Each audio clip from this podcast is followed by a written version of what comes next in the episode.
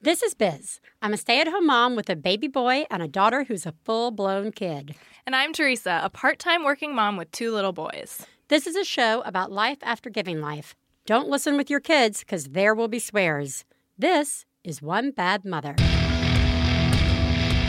This week on One Bad Mother, somebody call the playground police. There is a kid having unsupervised fun. Plus, Biz stops fighting it and accepts the kid she has. Theresa makes her last cup of coffee.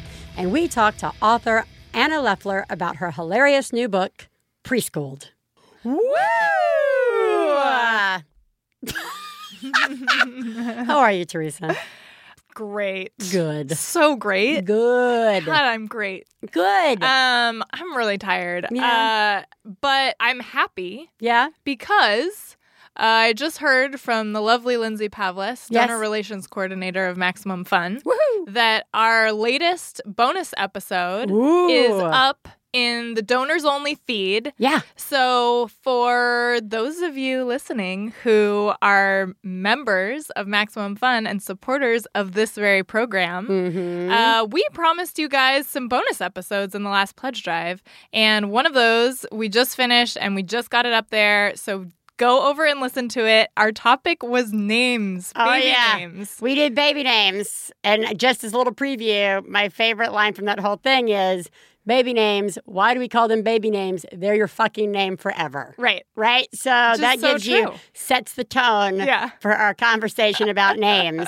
Uh, so, yeah, so it's, it's one of the thank yous that we do for our, all of our donors uh, to Max Fun. We do, uh, this year, we're doing two bonus episodes. Yeah. So this is one of two. Yeah, and uh, if you're if you don't happen to be a member of Maximum Fun, it's pretty easy to do that. You just go to maximumfun.org, click on donate. You can become a member, and you'll get the link to the donors only feed. That's uh, right. And you can listen to that this new uh, donors only episode as well as all of our past bonus episodes. I think there's There's like maybe three or four. I think that we think we might be at four. Yeah, They're Um, delightful. They're special. They are. Again, one of my favorite is still where we talk about mom cars. Oh yeah, That was a good fun. one. That yeah. was pretty good. How well, are you? that's nice. I'm tired. Uh-huh. Um, I okay. We've talked a lot on the show about the crushing disappointment that when you have another child, that child is not exactly like your first child Mm-hmm. when you thought your first child was so great. Yep. If your first child was a total nightmare, then you may be thrilled that your second child is different than your first child if your second child. But mine was not. Katie Bell, you know, the easy sleeper, you know, she weaned really easily. She like you could rationally talk to her about things at all ages. I mean, like even early on, you could just repeat a lot of explanation. It was great. No tantrums. I mean, like she just was like th- that kid, Yeah. that kid that you you've heard of Yeah. in mythical places. Yeah.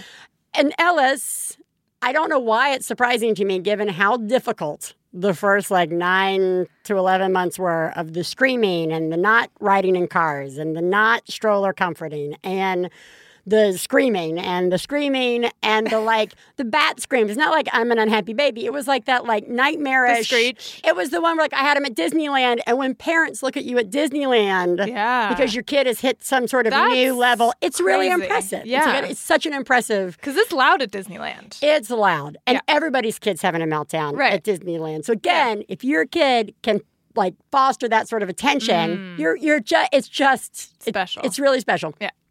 Uh, and then we'll have these little periods where he's like just a delight, and I forget. Oh yeah. I forget. yeah, you get comfortable. I get comfortable, Ugh. and then that should be like that should be parenting. Don't get comfortable. uh, and then we hit the new phase, and like we're definitely about to be two, and you know, he's he's really intense, Mm-hmm. and I say that with all like all honesty, like the, nothing, nothing over exaggerated. We went to go get gas yesterday, and I realized I didn't have my card to pay mm-hmm. for the gas, so we just I just rolled up his window because I always have it down so he can see mm-hmm. what's going on. And I'm like, oh. I don't have my card, so we'll come get gas later. And he like screamed the entire way home. He was mm. like really unhappy that there was no. I mean, and mm. there was no consoling. And like whatever. I mean, you see the kids having. I can remember with Katie Bell seeing the kids have the tantrums and the meltdowns and being like, "Wow, wow, you know, Yeah. what do you do with that? Yeah. You know what That I must be hard. That must be really hard. Like, what do you do? Like, what are you doing wrong, Yeah. assholes? Whatever.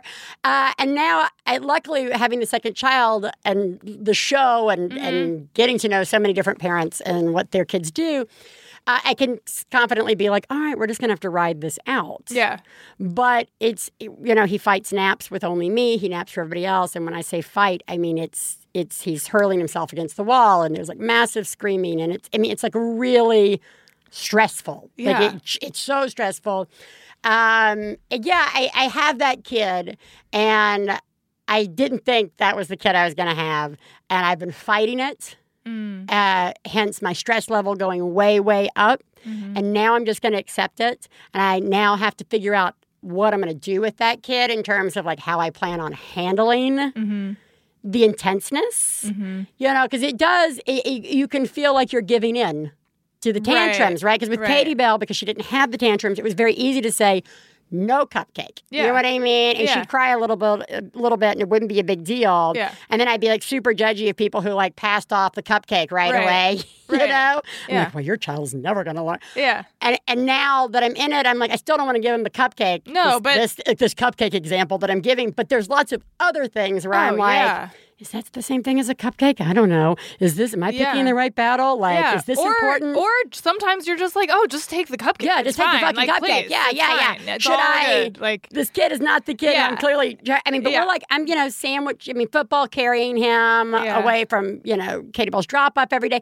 It's just a lot. oh man. And now that I'm saying it out loud, I think I'm actually going to get a little upset. Yeah. It's just a lot. It's like really tiring, yeah, and uh, I wasn't, I wasn't prepared for it. yeah. So How ex- could you be? I, so I, am mean, just saying to the universe, I accept it. I don't know what to do What do about I it. do? Yeah. I don't know what to do about Yeah. it, but I accept it. It can't possibly last forever. No, it won't last forever. And I know that sometimes this is what you want to hear and sometimes it's not, but you are actually doing such a good job. And just because you don't know what to do Right. doesn't mean you aren't the perfect person for the job. Like, That's a very nice thing to say. you will do it. Well, we're, going to do it. and do you're it. doing it. We're I mean, that's the it. thing. You're Yeah. already doing it. Well, thank so you. you're doing a really good job. And I, I'm sure you're completely exhausted. It is exhausting. Yeah. Speaking of exhausting, Mm-hmm. Uh, or trying to come up with something to do with impossible children, uh, let's spend today taking a trip to the playground.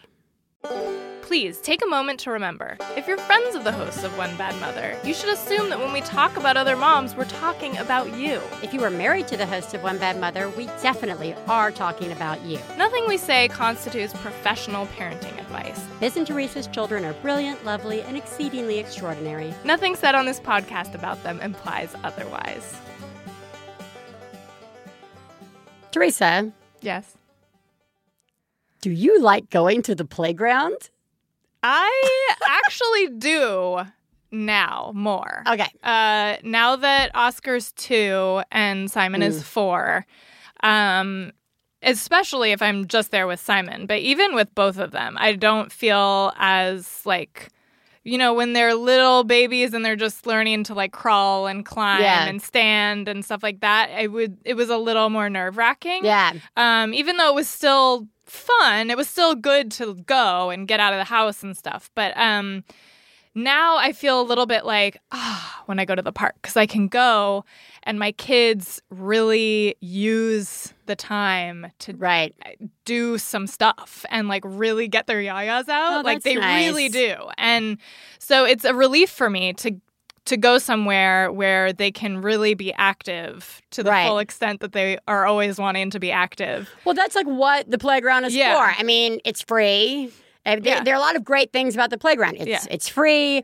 It is a place designed for children. Yeah. You know, even back in the 70s when it Yeah. we look back and say that wasn't for kids, it was. Yeah. Um, you know, sand pits, and you know, eh, there are lots of issues with playgrounds in terms of uh, children who have physical uh, disabilities. Mm-hmm. Uh, and but the world is finally paying attention to that and trying to make better playgrounds Mm-hmm. uh, for that. But overall. That is what playgrounds are for. They should be a magical place where we go take our children, let our children get their yayas out, and then we go home. Yep. But it's it's also not that. Sometimes. Yeah. The playground falls in to that weird like universe of abject horror for parents to go to. uh-huh. Uh, I think on two levels emotionally and physically. Mhm. Okay. So I think this is one of those topics that, like, we haven't actually dealt with in three years of doing the show. And when we finally talked about doing it, I was sitting down thinking about what we would talk about. And I got really nervous about it Mhm. because I, there is something, uh, I think one of the problems as a parent going to the playground is it's a place to feel trapped into judging other parents Mhm. and it is also a place to feel horribly judged. Mhm. Okay. Yep. And uh, it takes a real Zen person to not fall into either of those camps. And just talking about playground and playground behavior, I feel sets us up for possibly being Oh, and- yeah, you know what I mean? And kind of like perpetuating. Yeah, like there is a right or a wrong way, or you should or you shouldn't do so this, or yeah, I guess I want to start off by saying Yeah. we in no way are trying to solve any playground problems. No. Or I mean I think and we don't is- have the answer. and we don't Like, have the answer. yeah, I think it's very much that same sort of conversation like mommy wars or breastfeeding or whatever, where Mm-hmm. it's just like, these are things I've observed, these are things that I experience and I'm wrestling with and I'm trying to get better at. To be fair, I haven't been to the playground in like since really Ellis was almost born. Oh wow. We just because Katie Bell's in school now. We went to the yeah. playground a lot because it was next to where her swim lessons were. So it was really there was a reason to go. It was just one kid. That's a Oh, lot yeah. easier to deal with at the playground Uh-huh. than more than one kid, Mhm. especially when their age difference is as big as Katie Bell and Ellis's are, which is four years. Um, and there was you know, Ellis's nap fell right after I took Katie Bell to school. I could ju- and then it's boiling hot in the end of the day here, like in the afternoon. So I'm not taking him from, you know, one until three. I can't take him anywhere because the playground equipment It's is, too is hot. actually No, it is too hot burning certain their skin. Yeah, Yeah. it just, it's Here. too hot Yeah. here. So Thankfully, that's about to change. yeah, so that's about to that'll change. be And now Ellis is hitting that perfect age to start going, and we Yeah. can actually go back. And since Ellis is fighting his nap, fuck it, I might as well just take him straight to the playground in the Yeah. morning. Um, but so I can only kind of talk to my experience with one kid Mhm. going to the playground. Okay. So for me, there were like three kind of parents at the playground. hmm Okay. There are the parents who uh, are trying to control absolutely everything their child is doing, Mhm. right? Everything is dangerous. Everything is horrible. Mhm. And not only do they want to they're like, always like suggesting things, Yeah, like yeah. new activities. do you want to go down the slide Yeah. now? Do you want to do this? Do yeah, wanna- there's no like, and I've totally fallen. By the way, I do have fallen too. Into totally every single too. one of these parents. Yeah, yeah, And. I can give No, I examples, do it and I will. Yeah. So there's the yeah, there's the. Do you want to do this now? Yeah. as opposed to them just enjoying the fucking slide for two hours. Yeah. No, it's like, do you want to go try and climb the rock wall now? Yeah. Do you want to go swing? Do you want. Because I'm fucking bored. Right. Okay, but it doesn't matter. Or and then you get like involved in other people's stuff. Did you like that? Did you want to go down the slide? Did Yeah. you want some help? Like, oh, Yeah. pff, shut your fucking mouth, right? Yeah. Uh, so, and I'm saying that to myself. Uh, you're right. I am totally that parent. Okay. The second parent is the one who's like, children should be free to break their necks, right? like there's like zero, there's zero, right? And but they're there. but they're there. Yeah. They're there. They're there, but they're but they're not like involved. whatever. Yeah. Right? Until somebody's Yeah. screaming bloody murder. Yeah. They're there. They Yeah. do not care if their child is like punching your child on the slide Yeah. or holding everybody up on the swings Yeah. or whatever. Yeah. Right? And I've sort of been there and as Katie Bell has got when I had a toddler, yeah. I was very against those people. Right. right. Uh, now that my child is like five, six, and plays on her own, I'm much more in the mindset of figure it out, champ. You guys will do it. You know what I mean? Like, Yeah. you, you know, and like Yeah. I think that's a great example of like the playground mental state of parents where it's very hard if you have the one age child. It's very easy to sort of apply your needs and how you think Yeah. you should be with your two year old to every To other child everyone, I without know. knowing I know. what their kids like. Yeah. I, I went to the playground once. I went. I was pregnant, and uh, I went on a hangout with another mom from Katie Bell's preschool. So Katie Bell was like probably four. We met at this park, and her daughter was one year older than Katie Bell, so had just gone into kindergarten, and she had like a two and a half year old Uh, son.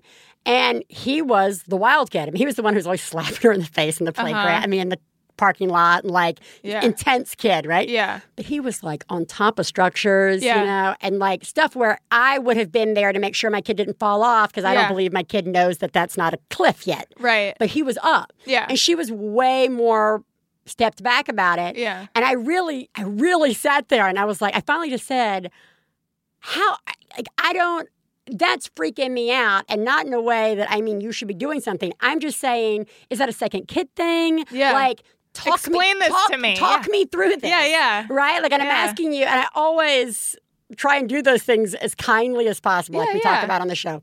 Walk me through this. And she mm. said, he is always chased after his sister. He's really good up there. You know, and it's not like she wasn't there. I mean, Yeah, yeah. occasionally, if he was getting something too tricky, she stepped up. Mm-hmm. But, you know, he was capable. He did know Yeah. he'd go off the edge, right? Yeah. And it didn't matter what she did. He was still the kid that was going to race head first Yep. across the bridge Right. and jump off of it, Yeah. right? Like that's her kid. It's a know your kid. It's a know your kid situation. So that's group two.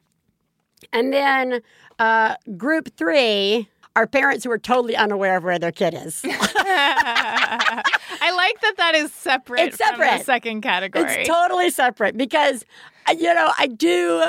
There's also technology at the playground, Uh-huh. which I don't necessarily think we should Yeah, go into. not- yeah. um, because that's such a you're work, you're Yeah, like whatever. I mean, we've all done it. Yes. every single person has been on their fucking phone at a and playground. sometimes you're taking pictures, and Yes, sometimes you're yeah, not. you never know. Sometimes you're getting a text. Right. Sometimes, One time my father was in the hospital and I was checking my phone every five minutes. Sure. You do not know. So, everybody, we're to drop that. Yeah. But the parents who aren't aware for whatever reason, maybe they're talking to a friend or whatever. Oh, and the, yeah. my favorite, there are two favorite things I've ever seen at a playground. Mm-hmm. One, because I am like the Jack Reacher of playgrounds. I think we've established that. Jack Reacher is this fictional character who like always can walk into a room and tell you like what color everybody's wearing, you know, like where the best exit is, how to turn that into a weapon, Mm-hmm. Yes. like whatever. Yep. That is how I am in a play. I'm watching everybody's kid. I can't control myself. Mm-hmm. Okay. Uh, so I'm watching this kid, he's like a toddler, probably three, like just totally wander off, right? He's not in danger, but he's gone. He's Mm-hmm. like going off around to where the bathrooms are and he's going off behind the bathroom. And I'm like in my Zen moment of like, I can see the kid. But the dad is just like not paying any Yeah. attention. Um, and then eventually I see the dad look up from what he was doing Mm-hmm. and kind of look left and right for the kid, doesn't see the kid, kind of stands up, doesn't see the kid, Mm-hmm. and finally he kind of makes eye contact with me and I was like, he's he's back around the bathroom. And the Mm-hmm. dad goes and gets him and it was totally fine. But I was just like, oh, uh, okay. That's Yeah. a thing for me to know. I don't Yeah. want to be that guy. Yeah. You know what I mean? Yeah. The other was watching a kid take a shit behind a tree. Yeah. It was magnificent. so this kid had to have been like three and a half or 4 Uh-huh. The mom's like on the other side of the playground talking to a friend. Mm-hmm. And this kid has started to wander. And it's like, I mean, it's a pretty big little playground. There's lots of parents. Everybody's around. And like several of us, like it, it was like different people in different parts of the playground start to witness the kid go next to the tree. And like we're all kind of like watching. You all know that if you've been to a playground, sometimes there are these moments where you're kind of linking up with other parents Yeah. without speaking. And we're all like, is he about to? Yeah, I think he pulls down his pants, and we're like, "Whoa!" And like people kind of start getting up, like, "Should we? Where's the mom? Are you the mom? Are you the mom? Are you the mom? Right? Are you the parent? Who are you? Are It'd you?" funny if the mom was just pretending. Like, are you the mom? Are yeah, I you the know, right? anyway, and then the kid takes a shit, and we're all like, "Wow!" Yeah. And so, like, we finally figure out who the mom Yeah. is, and like, literally, literally, the words out of the closest mom's mouth was, "Hey." Your kid just took a shit behind that tree. Oh, God. And the mom's like, Did what? she actually say shit? yeah, yeah, yeah, yeah, yeah. She did. Uh, it was like this very funny. It was like because it was No, so I know surprising. it's funny. It's just that It's surprising. know. You're at a yeah. park, so I know, saying, sure, I know. but why- it was more mouthed at her. It wasn't Oh, like, okay. "Hey, your kid's taking a a shit." No, no, it was much more like your kid Yeah. taking a shit. Um, Okay. So the mom starts to come over, and because it was so unexpected, she didn't have anything with her. Right. And so like other parents were like, "I got wipes. I have like whatever," and it and it was actually a really beautiful moment of it was so so surprising. Uh-huh. I don't think anybody was actually horrified at this Yeah. mom. It was such a like, wow, that's a thing that's totally happening. And we're all going to rally around you and we're all going to help you and this kid. And none of us are going to say anything about it. Mhm. Right. So, like, those are my, those are the camps. Mhm. And I think outside of the last one, because of just who I am, Mhm.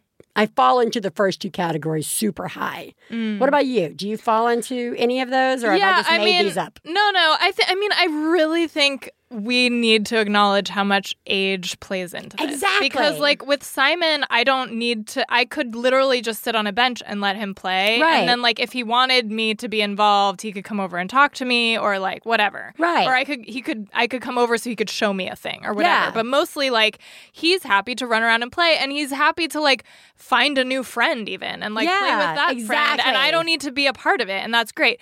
It's totally different with a two year old or That's like right. an 18 month old. You really do kind of have to watch. I mean, with the exception of there are some little kids who I've seen those kids Yeah. at the park where they just understand intuitively how to climb up a gigantic Right. structure and they're totally fine and like, you know, whatever, more power to them. Right. Um, and you know, Oscar's pretty coordinated, but like I just need to be there with him. Yeah. And this was very um I thought about this a lot when I was away on vacation. We were on Kauai and there was this playground in the neighborhood where we were staying that um we we visited every day. I my kids need to go to the park Oh, yeah. every day essentially. Like there's some part of every day that is like, well, we just have to at least go for 20 minutes and like Yeah. let them run around.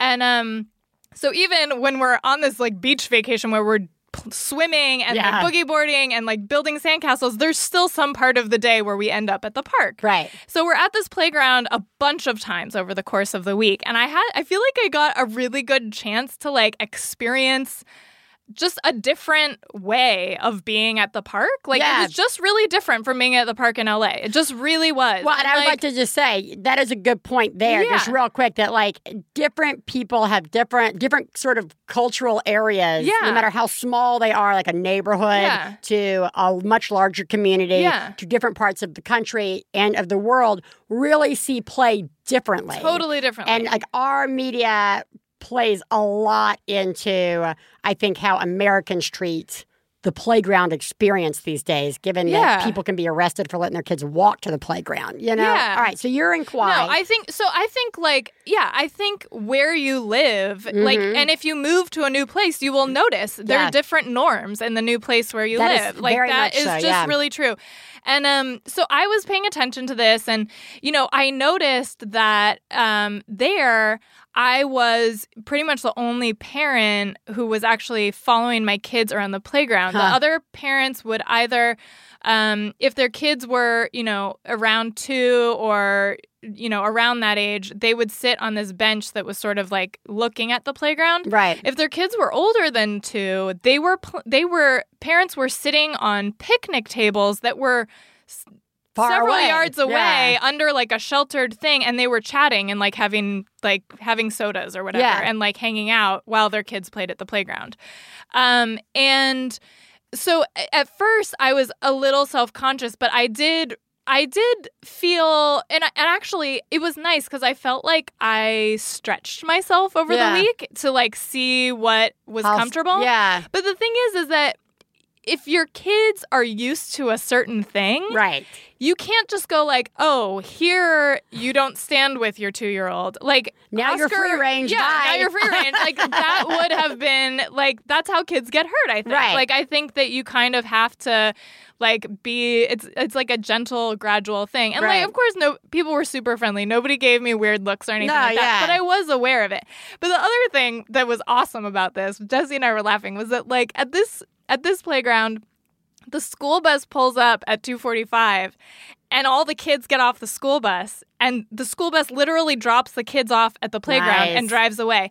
And there's some parents there to pick up their kids and there are lots of parents who are not there to pick up their kids. And there's nobody supervising. It's Yeah. just the kids get dropped off at the park. Yeah. Which is genius and also would never So different. ever Right. happen here. It No, just it would, would not never happen, happen here. You know, and um, there were a couple days where we were there, and there's much older kids playing on the same playground as my kids and like we got there this one day and there was there were a pack I, i'm saying a pack because Yeah. it felt like a pack of like eight boys between the ages of like three and nine Yeah. and they had this like complicated game going and one of them was literally playing with a full-size wooden sword okay? And i was like the minute we get there i'm like this does not bode well. Right. like this was not gonna be fun for me. Yeah. but we were already there so we hung out. And you know what happened? Nothing. It was adorable. Yeah. they were awesome which i know is not the way that it would always go. Like this Well, is like a best case scenario. But like it did it made me a little like Well, you're letting kids of different ages play. There's less of the, again, well, again, like how involved are we as parents on the field? It's like one thing to kind of follow your kids around and make sure Yeah. they're safe. There's another where you start interacting in their play. Yeah. And like, I do think that at a certain age, when your children are very, very young, they are not instinctively born with how to interact with other people. So you do have Mm-hmm. They're to teach learning. them. Yeah. you- your job is to help them learn. And then at a certain age, you back off and let them try this stuff out Mm-hmm. without the guidance. I mean, Katie Bell's still six and they're still coming up with the like, you know, so and so is yelling too loud or so and so hit her, so and so. Yeah. But now they're at the age where we can very competently say, you guys try and figure that out together. Yeah. Because they now have the skills, even if they suck Yeah. at those skills, they have them. But at like three, go figure it out. Yeah. You know, they're gonna take a dump behind the tree. Like Right. there's no like Yeah. so I don't think that those kids instinctively just figure that out on their own, but I think there's something about letting kids play together at different groups Mm-hmm. with, and and with like older kids with to older to. kids. yeah yeah. yeah I think that, I, and oh, and I don't see that a lot happening on playgrounds. I see a lot of times in, at least in LA and in New York, my two playground experiences, it was stay away from the older kids, or you need to stay away from my kid. You know, as Yeah. opposed to like really letting kids take the time Yeah. to be kind to each other and the older kids. And now that I've had a second child. I'm actually more aware of it than I was. I had my first child. She's precious. Everybody get the fuck away from my child. Yeah. Right? Like, you're Yeah. all horrible monsters and you're all horrible parents and no one knows how to do anything and my child's perfect. the second time around, I actually now, and my second child is also perfect impression, imprecious, and I don't want anybody to fuck Right. with my kid. But I'm much more mellow about stepping back and seeing, like, we'll go to the take Katie Bell to school, Yeah. and it's just chaos at the Yeah. at the where you go to take your kids to school. They're just like on a big lot, and they line up by group, by Uh-huh. eight, by their classes.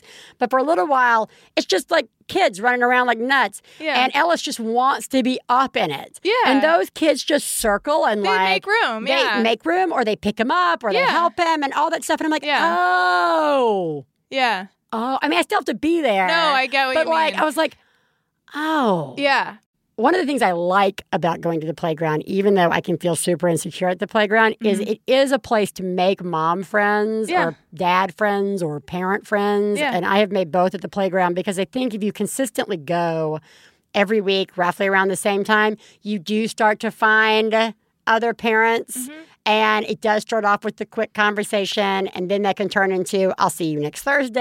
And then that can turn into something really great, which is nice. yeah Um, let's wrap up on one last little point of conversation. And Uh-huh. I think this is one of those ones that all parents fall into uh-huh at some point in time. We've all done this. And I think it's basic playground etiquette, uh-huh the rules Yeah. of your playground. yeah And a good example of this is, I think, the slide. uh-huh How do you use the slide? Are you allowed to only go down the slide? uh-huh or can you crawl up the slide? hmm Theresa, can you crawl up the slide? I say in some circumstances you can climb up the slide. I do too. I know that's do too. controversial, It is, but- but I do too because it's one of those things where I have been in the situation where I'm like, why am I like forcing my? There's no Yeah. other kid on the slide. Yeah. Fucking go for it. You're gonna learn It's- real fast. It's really difficult, Yeah. Mister. I'm in socks, and like it's not gonna work out for you. Uh, or I, I, actually am okay with it when there's other kids on there as Yeah. long as people understand, as long as you're using it as Yeah. an example to teach your kid, you're going to get knocked off Yeah. if some other kid comes down. Well, and it's also eh, this is another one of etiquette is and rules are are social rules are Right. so much about time and place. Yeah. And it, the age of your kids and where you are, and like one park's rules are going to be different than another park's rules. And I was explaining to Simon how he can't climb up a slide. It was a twisty slide. Yeah. And the truth is, I, what I said to him was that if you're at the bottom of the twisty slide, you can't actually see if there's somebody at the top. yeah. But there's lots of other slides that are totally built for kids to be able to run up and down them. Like Right. they literally are built for that. You That's can right. tell by looking If at them. it's midnight in a grocery store parking lot and no one is there, you absolutely can do donuts. Yeah. Okay? That's totally That's fine. totally fine. If it is the middle of the day, like on Super Bowl Sunday, and everybody's trying to get their Doritos for their party, Yeah. you cannot do donuts in the parking lot. Time and place. And I think that's true, though, about the playground. You know, Yeah. like, I, I, there- don't walk in front of the swings. Don't be Yeah. a dick and walk in front of the swings, kids. Yeah. Get- that's a that is a big etiquette one, right? Yeah. Like, don't haul, don't sit at the top of the slide, Yeah. right? Now, again, there's also a good reason to learn patience because there are kids, including my kid, who's gotten to the top of the slide and freaked out. Yeah, Right? sure. Yeah. But that's part of learning it. But I do want to end on what I have totally fallen prey to. And now, as I have gotten older and more like jaded about the entire parenting experience, is when I'm at these like little playgrounds with parents and like how hard we work as parents to be like, okay, are you gonna go now? Yeah. Can you go? Now you need to go. Yeah. So they Can you've you got a line. room? Yeah. You've got a line behind you. Yeah. You have to go. Come on down. Get out of the way. Yeah. Can you say please? Don't push. And sometimes Yeah. I'm just like, ugh, we're working too hard. Yeah. We're just, yeah. just we're working. Oh, God, I'm so with you. We sound crazy. yeah. And I'm not sure we're teaching our kids anything. I'm so with you. Oh right? my like God. because as opposed to like everybody just needs to wait. Yeah. Go when you're Or ready. Or just fucking stand there and say nothing and or see what stand happens. and say nothing, see what happens. That's the big experiment. Stand there and see what the fuck happens. Right? Oh, playgrounds.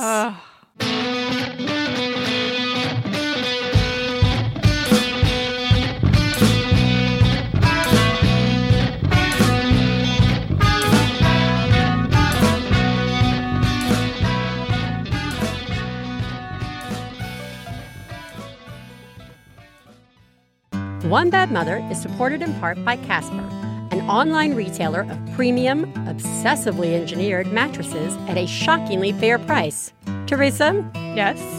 you actually own a Casper mattress. Yeah, we do. It's great. It's really soft and comfortable and supportive and great and came in the fucking mail in a box. Almost like the perfect partner. Casper has a risk free trial and return policy. You can try sleeping on a Casper for 100 days with free delivery and painless returns. All the mattresses are made in America. USA! One Bad Mother listeners can get $50 towards any mattress purchase if you go to casper.com slash badmother, all one word, and use promo code badmother at checkout. Terms and conditions apply. Hey, you know what it's time for? This week's Genius and Fails. This is the part of the show where we share our genius moment of the week, as well as our failures, and feel better about ourselves by hearing yours. You can share some of your own by calling 206 350 9485. That's 206 350 9485. Genius fail time, Theresa. Genius me, please. Wow. Oh my god. Oh my God. I saw what you did. Oh my god. I'm paying attention. Wow. You, Mom, are a genius. Oh my god, that's fucking genius.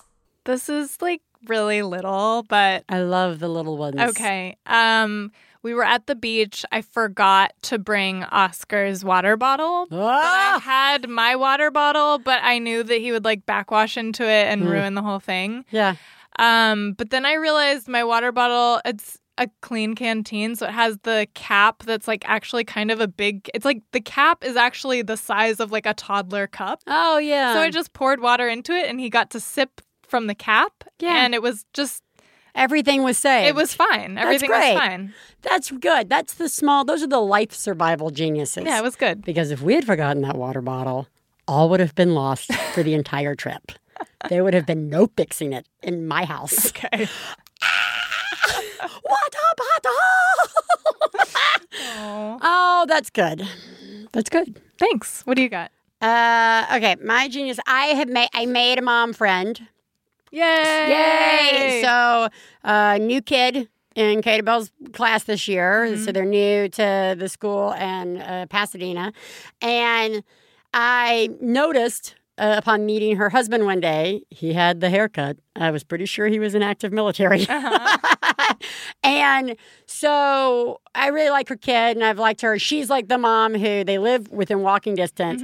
So she has the like six month old fully in the like in a strap tied down to her, a three year old son, and then the kindergartner who's five but is such a bright, amazing kid. She actually they moved her up. They she started uh, uh, first grade before she skipped kinder, uh, and the kid's great. Anyway, and she always looks like she, I'm like that is so much. I just got to like watching her walk. I was like, oh my god, look at her. And sometimes they'd be like, go mom, like walking and stuff. So anyway, so finally we decided to hang out, and I found Wait a minute. So instead of just being intimidated by her and hating her because she seemed to have everything Yeah. together, you actually decided to talk to her and Actually, it was like, wow, I'm really impressed by what you're doing. Yeah. And so it Good turns out she was also military, uh, but she stopped uh, before having kids. But because the genius is, because of everything we talk about in the show and all the amazing people that we uh, get to talk to every day uh, on our Facebook groups and just out there, uh, I really allowed myself to be able to think about her and what she would need. And like the first question out of my mouth was, How long are you here? You know, do you guys have to move a lot? And she was like, Yeah, we'll move again in two years. And I just was like, all right, I'm gonna fucking make the most of these two years. You know what I mean? Like, I because she's not on a base, she's living in a normal neighborhood, Yeah. So she doesn't have that support group we've heard about where people who Yeah. live on a base have. Right. So I was like, let's fucking rally up the troops and go have some wine at two o'clock in the afternoon and let our kids like scream. And I went and hung out. I felt like Yeah. we can do this, guys. Yeah. We don't have to all sit at the playground and give each other the stink eye. Yeah. Yeah. let's. Awesome. Good Yeah. job. Yeah. Thanks. Thank you, everybody. Hi, ladies. I had to call in my genius of the day. Um, it's kind of my kid's genius. So I was picking up some DVDs that she was playing with, and I noticed that one of the knobs on our DVD container had come off. And I thought, okay, well, I'll put it back together, no big deal. Well, then I realized if I take the other knob off, she can't get in the drawer. It's super easy for me to get in the drawer. You just go underneath, kind of push it out, but she will have no idea how to do it. So I'm really excited. I had to come run in the garage and call you guys. I didn't hear her screaming in the background like an animal. So, anyways, love the show. Thanks. Bye. I love, I love it. Great. Oh, you just take the knobs off. yeah. It's genius. So genius. It's so genius. we don't need any fancy child proofing in Uh-uh. here. Just Take the that knob off. just don't lose the screws. Yeah. Failures. This is where we excel. Fail. Fail. Fail. You suck. I recently had to quit coffee uh, because of anxiety reasons, uh, which is really sad for me. Coffee is my favorite thing. Those of you who've been listening to the show for a long time know that about me. Yeah. Um, so it's been really, actually, really very hard Yeah. for me to quit coffee. But I've I've been off coffee now for a few months. And when we were in Hawaii with my parents, um, it was my mom's birthday, and my mom has always been a coffee drinker, and that is how I got into coffee. Right. And so it was hard just even being in the same house with her, getting up in the So morning, coffee. coffee.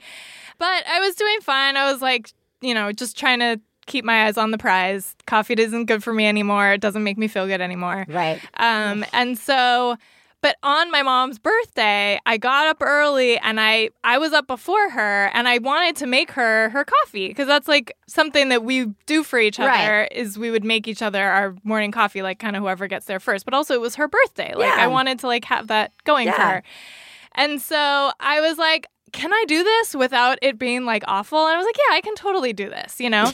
and so I got out, like the house we were staying at had a, a French press, which I'm Wow. not a super big French Mm. press person, but I can make a decent cup of coffee with a French press. So I was making the coffee with the French press. I hadn't used this particular French press before, and it was one of the small ones Oh yeah. and it was a little stiff getting the at the top you push down to sort of you have to push down really gently and slowly to get the uh, strainer all the way down to the bottom to get the coffee grains out of the Yeah. coffee and so as i was doing that it was a little bit stuck at the top yeah. and I don't know. I just wasn't. Th- I mean, I was also up there with at least one of my kids, and I just wasn't Yeah. really thinking. Well, I just jammed on it really hard, just really stupidly, and it totally exploded and Oh. burned like Oh. my chest and my my arm. I ha- still have a burn on my arm, like a week, a week and a half later. And I mean, it went everywhere. Everywhere. And so whatever that was it i mean that's my fail i burned myself making coffee and I, but i couldn't help but feel like yeah i Yeah, just don't even try be and do going something near nice. coffee Yeah, don't even try and do anything be- related yeah. to something you once yeah loved. coffee is over Yeah, the universe Goodbye. has just told you sayonara coffee. Yes. Aloha coffee. yes Fuck you. That is awful. yeah thanks Well, you're welcome. I, I'm going to come back. It's what has it been? Six months since I've talked about the failure that is my car. And I have said uh, time and time again that I think I've reached a new level of low with how disgusting my car is because I mm-hmm. let two children be in my car mm-hmm. and like multiple hours a day and they have to eat. and It's the back, and I did the carnival a couple of weeks mm-hmm. ago. So I was like hauling stuff everywhere oh yeah my car the the apple core katie bell had put one in like you know like in the car seat you can pop out the cup holders and mm-hmm. pop them back in Yeah. well she had popped it back in with an apple in there and we didn't discover it for a really Oh. long time she opened it up Oh. and she actually made a noise from the back of the car that was like and i was like what and she's like this apple is disgusting oh, no. and of course because i'm like i'm like well you put it there Yeah. You will get it out Yeah. right whatever i just become like this horrible woman uh, there today, I open because a lot of times I'm taking Ellis out and he doesn't want to be in the car anymore. Mm-hmm. And Katie Bell's getting out. Like where this goes wrong Mm-hmm. is at the last drive of the day, Mm. where food is piled up, and I'm trying to get him out. And I don't have enough hands to clean right the car out. it's not the right time to get all that stuff and I'm not there. going back to the Right, car. you're not going back. I'm never going back till the next I know morning. that time. And I go Yeah. back the next morning and like. Oh my God, there's like a Still there. half eaten cucumber. There's clearly cucumber that he has chewed up and then just spit out because he decided he didn't want it in his mouth anymore. And that's like everywhere. And there's like Uh-huh. half eaten apple. And here's the thing, guys it's still there because I didn't have time this morning Right. after, like, it's just there It's in the car waiting for me after the show to go back Yeah. to the car where it's been baking in the sun in California. and I'm going to have to go out there. And I don't know when I'm going to clean this out. so that is my failure. That it is even worse, guys. i'm so sorry Yeah, me too. me too. I am too. Hi, Biz and Theresa. I've got a fail for you. Ooh, do I have a fail for you? So I'm a mother of three, and also uh, for my job, I am the children's ministry director at a kind of medium-sized Midwestern church. And uh, yesterday, I was teaching a class to a group of six to 10, 11 year olds of um, about making good choices. So uh, one of the activities that we were doing was a a skit activity where there were a whole bunch of different kind of scenarios uh, on little cards and a hat, and they would pick out one and act out the scenario and give an example. You know, act out the scenario in the you know in the method of making a good choice in that situation. Okay, great. So my middle son is in this class, and he's about eight years old, almost nine years old. So this is remember this is kids ages six to eleven. Okay, so he pulls one out of a hat, and he and his friend who are acting out the skit together, they start mimicking playing basketball. Right, so they're playing basketball, and the friend is, you know, dribbling, and my son is trying to take the ball from him and uh, grabs the ball from him, the imaginary ball from him, and he's dribbling it and he's dribbling it, and the friend's trying to take it from him, and my son starts going, "What? What? What are you doing? Come at me, bitch!" yeah. So jaws drop. Everybody does like the slow motion head turn and looks at me. The pastor happens to be walking past, sticks her head in. She's like, "What are you guys doing?" and and I had nothing. So yeah, so the children's ministry director's son called his friend a bitch in the middle of Sunday school. Um, in his defense, upon further inspection, the card said, you're playing a game with friends and one of them starts using bad language. What do you do? So I guess maybe I should have seen that coming. Anyway, super fail for me. Thanks. Love the show. I Oh, he was following I know. instructions. That's the best part. he was he doing was. what he thought he was supposed to do. it's so amazing. It is amazing. It's so it's like right out of a TV show. Like Yeah. it's so amazing. It's Yeah. so like everything it lined up to make that the most amazing. Like the only thing that would have made it better is if like the pastor was walking down with like a giant collection of pies Yeah. or something, and like she was so shocked that she threw the threw the pies in the air. Right? Like it just was. So great. I, I, I just, bravo for taking our failures to such a new, amazing place. You are the greatest mom I've ever known. I love you, I love you. When I have a problem, I call you on the phone. Theresa, Yes. let's call a mom. Great. I, it is. It's always really one of the best parts It's of the usually a show. pleasure. It's usually a pleasure. Yeah. Yeah. This week we are talking to Anna Lefler, uh, author of the hilarious new novel, Preschooled. Welcome to the show, Anna. Thank, thank you very much. Thanks for having me. Well, thank you for coming on the show. uh, before we get started, we always like to ask this question of our guests Who lives in your house? Well, I think that's a good way to kick off. Um, my house includes me, myself, and I, um, and I have two teenage children. I have Madison, who is about to turn 17, and Henry, who is solidly 15, um, Wow. and two little, very sketchy dogs. We have a beagle named Winston and a cockapoo named Gingy, which is named after a, a jazz standard. And basically, they are like a miniature Woody Allen and Mariah Carey.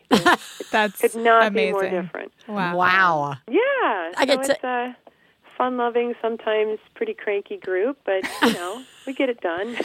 Yeah, how's that? How the teenage years working out?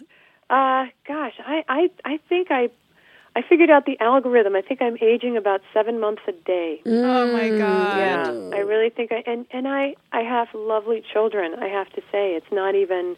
I don't even have any really gnarly, you know, stories that are hair raising. It's just normal stuff Yeah. is so different. Just normal stuff, you know. And, and it all sounds like cliches, you know, the eye rolling and the, you know, suddenly I'm an idiot and I know nothing, you know, and just the whole, the whole thing, the moodiness, the I think that's the horrible discovery about parenthood is that none of it is actually cliche. And like, I think 90% of what I come in on the show and say is stuff like, I mean, ev- ev- really everything from like the eye rolling to the like tantrums to the like, uh, you know, all I do is talk about poop all day. Like all of it. like everything that before I had kids, I was like, I am absolutely never doing that. And what is wrong with you, Cathy Cartoon? And what's the big deal? Yeah, and what's the big deal? Yeah. Yeah, what's the matter? Yeah. That now I'm just like, I am just gonna Yeah. sit in it in my, you know, sweatpants all day Right. and just kiss kiss old independent self goodbye. Yeah, it, Yeah. it is a constant hostage situation. I'm just yeah. constantly negotiating. Yeah. Hilarious to me. It is one big cliche. All right, well, speaking of cliches, let's talk about books. I'm just kidding. No, I'm just kidding. just totally kidding. Um, all right, you have written a very hilarious book. And I remember uh, when your you. publisher sent it, she was like, I don't know if you guys would be into this because people can be touchy about books that take place in preschool. And I was like, I'm pretty sure we can handle it. Don't worry about it. There you go. Um, and uh, it's very funny, and it does take place in this world of uh, a preschool, and which uh, is its own insane sort of universe. Oh, yeah. Uh, and because I can literally spend an entire interview explaining people's work for other for our Mm-hmm. audience. I'm really trying to take a step back from that. Um, can you give us a, a quick nutshell of the book so that uh, people know what we're getting into when I start going uh, down the road? Sure. It's it's three. uh, There are three protagonists. Justine is kind of the main protagonist, but there are two supporting protagonists, and the chapters alternate um, among these three points of view. So, in a nutshell, Justine is a pretty grounded, very type A mom who just came from the working world is very new to the world of quote elite preschools. So she's like a good type A mom. She got sucked into the whole application craziness and her story starts at new parent orientation where she's breathing a sigh of relief. Um, I'm in, now I can relax. This is going to be great. This is supposed to be a great school. And at new parent orientation runs smack dab into um, what I coined her kryptonite guy, which is the man from her past who is her kryptonite. And I have a theory that every woman, and, and I've discovered every man, has some kryptonite person from their past who just, they just cannot keep it together. Like none of their usual defenses work, that kind of thing. So her, her plot arc is being in close proximity with this kryptonite guy um, kind of puts her marriage through the crucible because they're at that point in the marriage when, um, you know, you have a child. Oh, kids are young, dude. This is Kids are this is hard. The first five years, you don't even have to go into it. The first five years are the test. I mean, Exactly. people and lots of people can have other tests, but that is a really it can be a tough time in the best of situations. Exactly, because they have a solid marriage. Yeah. And yet, it is what it is. I mean, everybody's tired. People are splitting off in different directions. It's kind of you're, you're double teaming your kids, so there's a division of labor and a separation there. So she's at a point where there she's somewhat vulnerable to the charms of this guy that she and her best friend call the crap wizard because he's you know he has his own little trips that he does on her so her her plot arc um, and her big conflict is dealing with this kind of um, upsetting force that's landed in her life just when she thought she kind of had it together. Um, and then the second protagonist is a kind of scruffy, lovable dad who is a stand up comedian. He has a day job. He aspires to be a sitcom writer. And um, he's been given the opportunity by a friend on a successful show to write a spec script. So he makes a deal with his wife, who is a very driven, um, very together lady, and he adores her. um, but he's made the deal she cut with him was okay, I'll go back to the healthcare job that I hated for a certain period of time to let you quit your day job and write your spec script, but you have to fill my shoes at the preschool. You can't just keep the children alive. You have to Yeah. actually get in there and be me. Get on the committees, go toe to toe with the flesh eating moms, the whole thing. um, so you have this guy who, you know, wears a lot of ironic T-shirts and never brushes his hair, but is such a good guy.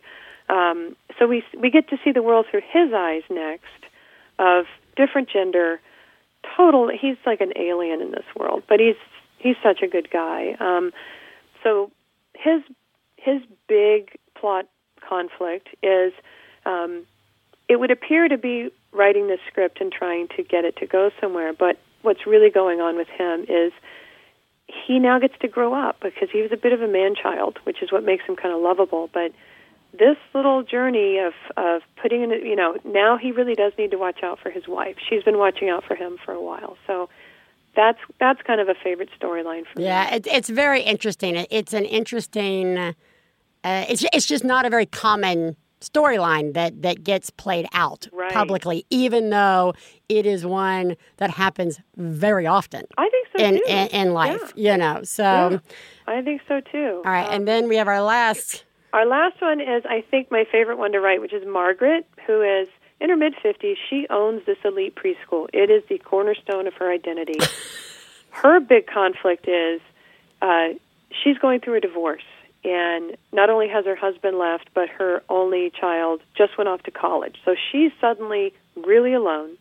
Um, and she's kind of clinging to her role at the school, where she's kind of a kind of a crusty headmistress, um, kind of doesn't realize that her personality is her own worst enemy. She she really is a little bit colorblind to how she comes across to people, um, and it's just kind of a difficult personality. But she discovers that, un, unlike what she had in her head, which she thought everybody clearly understood that it was her school, her husband is expecting her to buy him out of the school if she wants to keep it.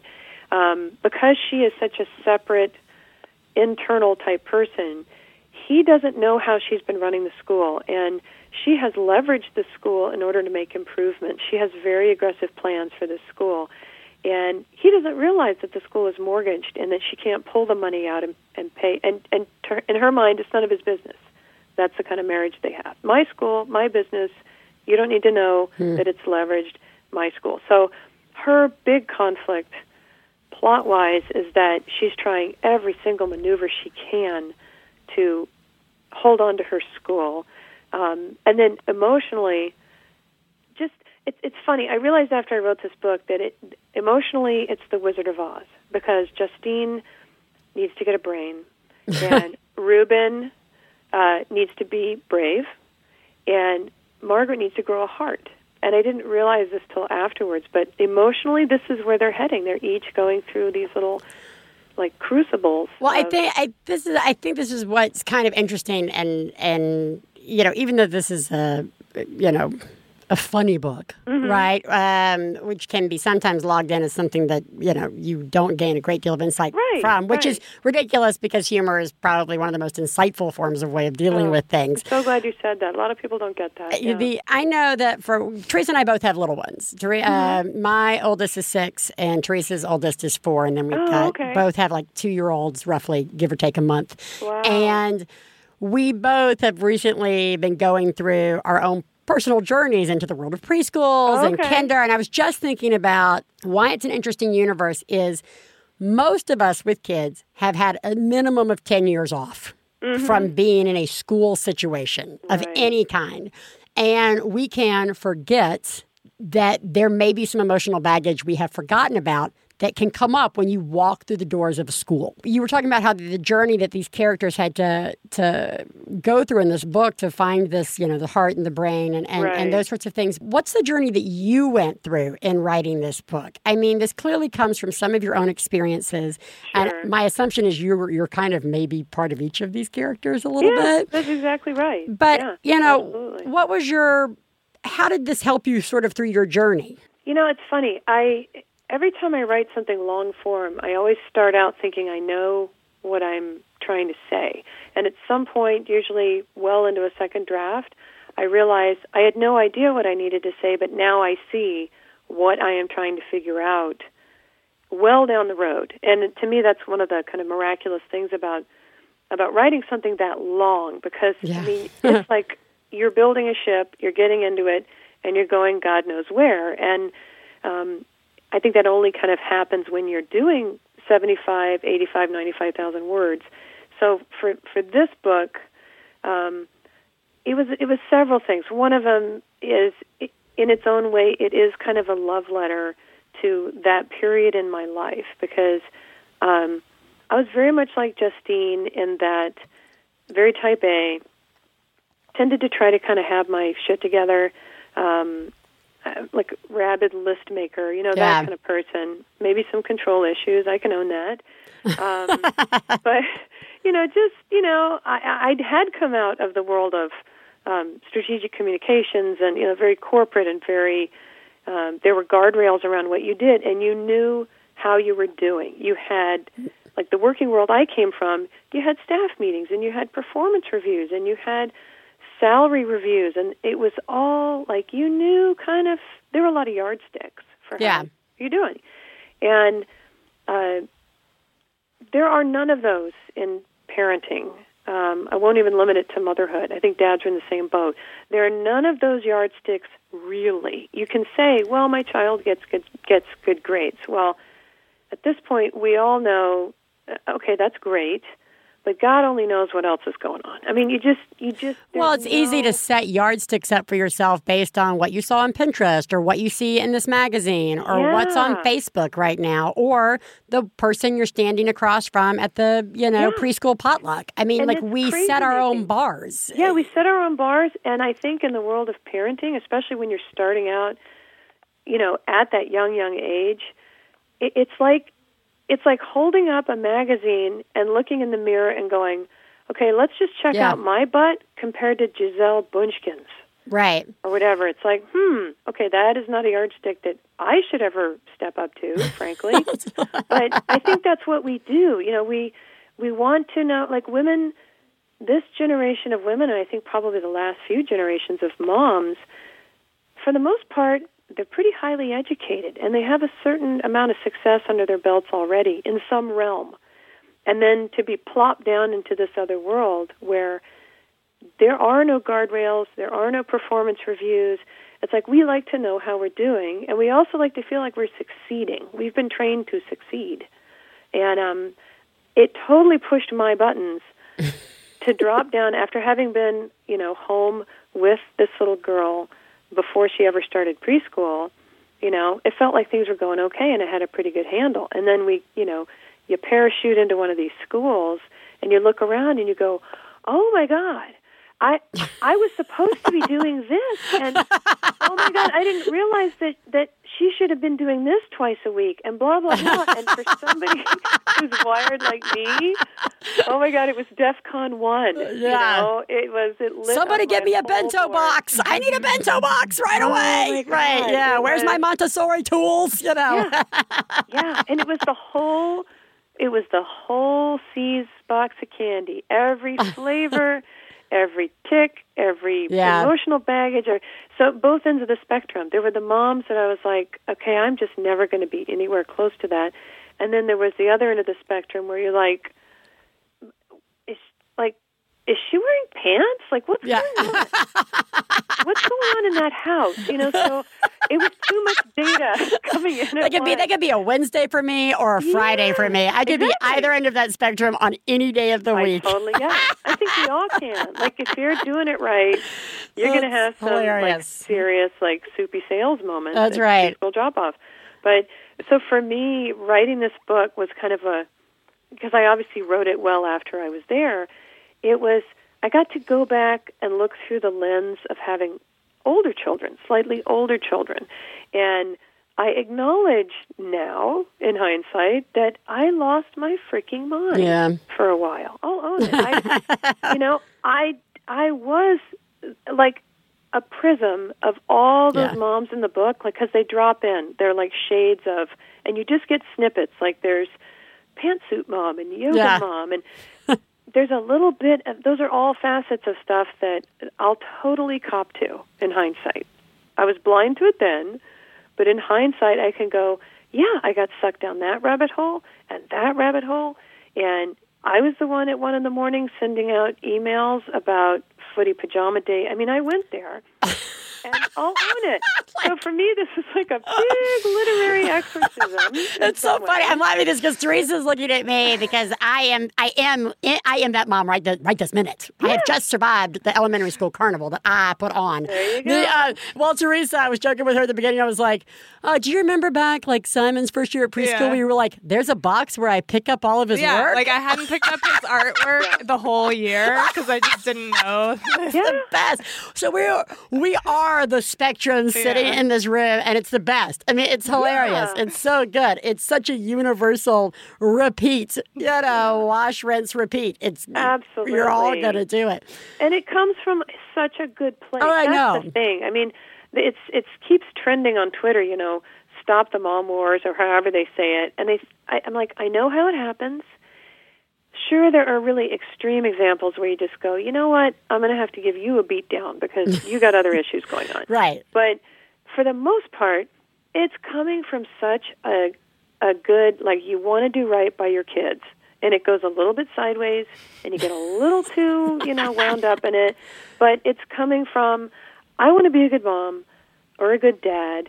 I want to do right by my kids, and and damn it, I want to succeed. And I think that's a tough thing to let go of. Is I I should be able to be good at this because I've been good at all these other things. Mm. How do I know I'm good at it? And it's it's a tough one. I I think it's the problem with no solution, honestly, because it's baked into human nature. Right. Yeah. Oh no, that's the, no matter how depressing that thought is, it's know. the truth. I mean, well, we, you know, happening. the tagline on this show is "This is hard and nobody gives a shit." Yeah, I mean, you know, to be crude, I mean, it really is. You sit there, you're standing in the middle of your kitchen, and you've just figured out how to get your child to do something while you cooked dinner, while you did your work, while you did everything. It's like that perfect Zen day, and you look around, and it's just there's silence, like no Yeah. one, and No then you one sound like a crazy person when you do tell somebody, and everybody's like, "Okay." Yeah. I yeah, guess. One of my, yeah. One of my best friends is very fond of saying she has three boys, all different ages, and um, her whole thing is I can bust my ass all day long, and when it all works perfectly, I'm at baseline. Yeah. Yeah. yeah. Yeah. That's just I now I'm at zero. Yeah. You know, and wow, that can really, you know, that's that's when the wine comes out. Yeah, it takes a psychological toll. It does. It can. It There's can. for that. you Yeah. know? Anna, thank you so much for joining us. This, it, Oh, it's I- my pleasure. it was not only was it delightful to talk to you. The the book is is really fun and it's a good you. release, especially when you're in the middle of it. Um, so uh, we'll link everybody up to where they can get a hold of it, as well as to your website because you have you have written other funny things. Oh, Um, thank you. So thank you again for joining us. Thank you so much for having me. I, I love talking with you. All right, bye bye. Take care. Bye bye. You make me sing ooh, la la la. You make a girl go ooh, I'm in love. That was so good. Yeah, that was fun. I just enjoyed talking to her. Me too. I know, and especially the like future. She's like speaking to us from the future because Yeah, her kids that's are older. Yeah? Yeah. the book is hilarious. And it's really, it is really fun to watch these people do their journeys. And I do think it's a good reminder that sometimes, even though like on the surface these look like cliche characters Uh-huh.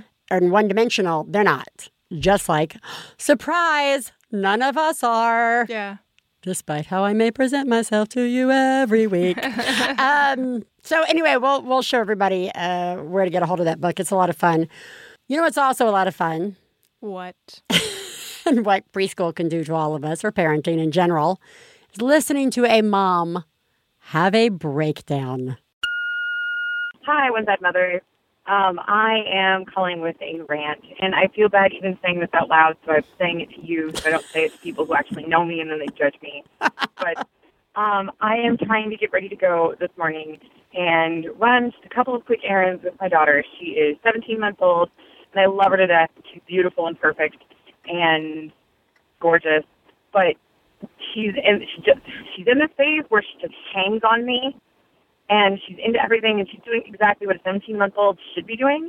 But like when I'm just trying to do like put clothes on and like maybe do something with my hair so I don't look how I feel, um, she just is like pulling all of my stuff out of drawers. My husband hasn't baby proofed the bathroom yet. We just put like a child lock on the door.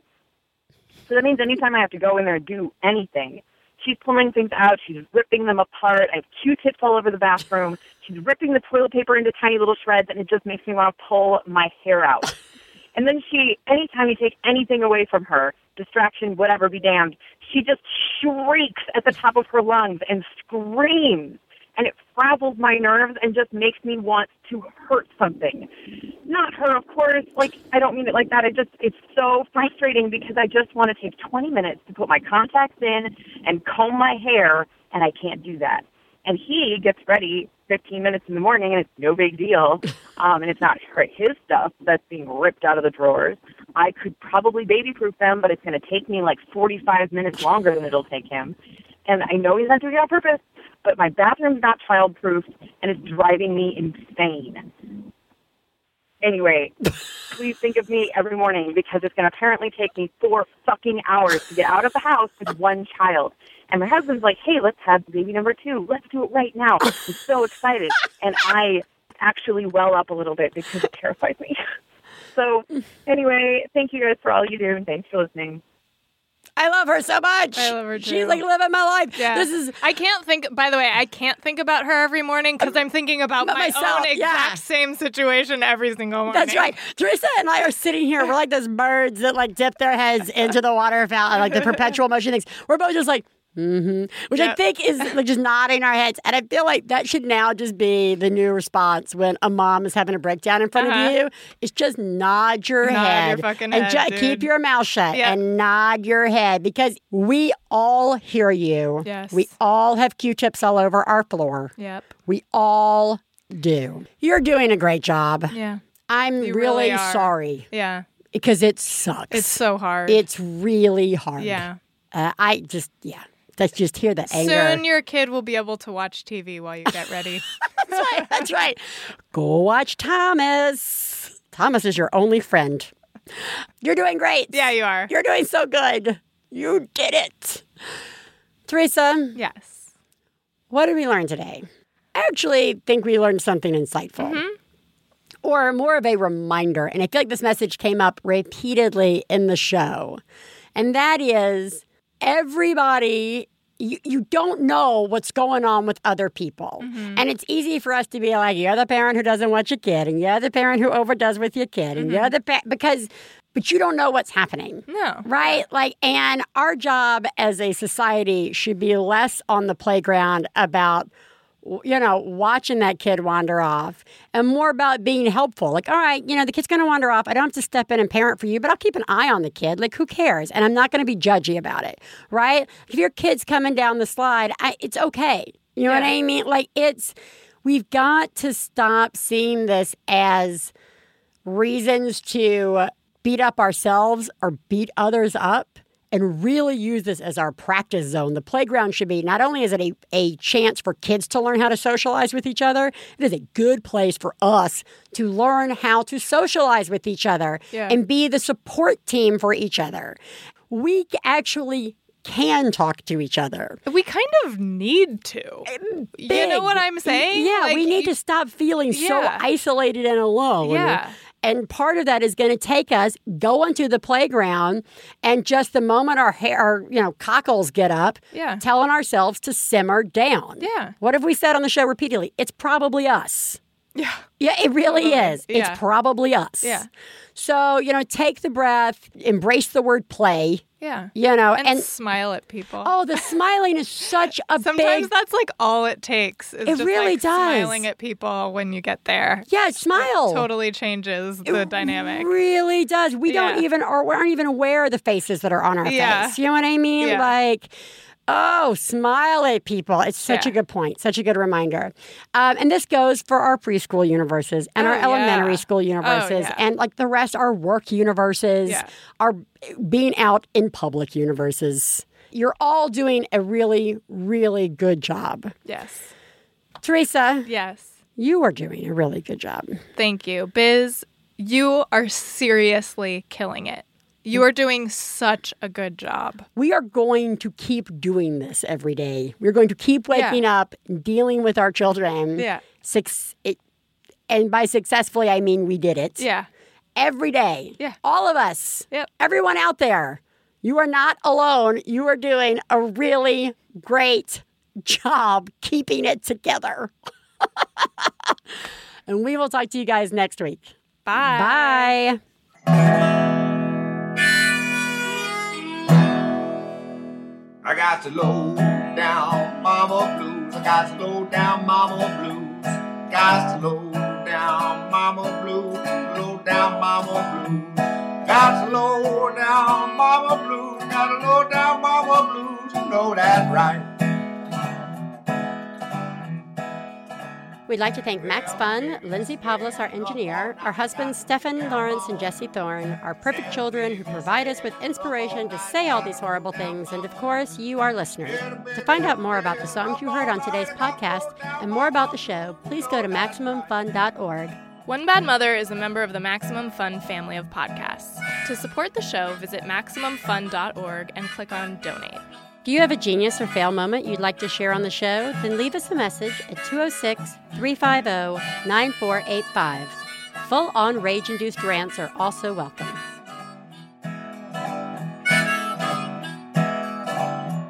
Well, daddy, baby, bustin' by, got low down mama blues. Oh, said daddy, baby, bustin' by, got low down mama blues. MaximumFun.org.